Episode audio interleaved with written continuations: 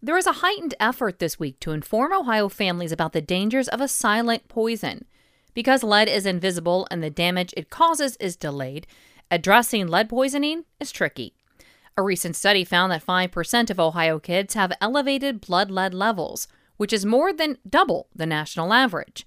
Co-chair of the MetroHealth Lead Coalition, Doctor Matthew Tien, says even low levels of lead in the body can cause problems with growth, behavior, and learning. Studies that have been done show that the higher the lead level, the more dramatic effect it can have on lowering I Q. Obviously, the higher the lead level, the more terrifying. But finding even a level of one is significant. There's no known safe level of lead. Tien says forty percent of high-risk kids in Ohio don't get needed lead blood tests. He notes that MetroHealth Hospital improved their rates dramatically in the past year by having children tested during medical appointments instead of sending families to a lab. During National Lead Poisoning Prevention Week, Ohioans are encouraged to have their homes and children tested for lead.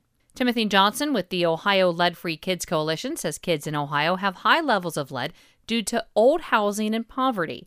He explains that two-thirds of houses in Ohio might contain lead. You will see issues like this concentrated in some urban centers, mostly in brown and black neighborhoods that have seen historic neglect, but it's in our rural areas too, and at very high rates there as well. So this is not just an issue that's concentrated in one part of the state or the other, it's statewide. The Ohio Lead-Free Kids Coalition has created a nine-point action plan for lead-free children by twenty thirty.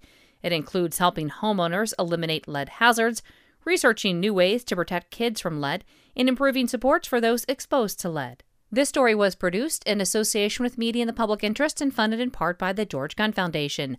I'm Mary Sherman reporting. Find our eight trust indicators to support accuracy and transparency online at public news service dot org.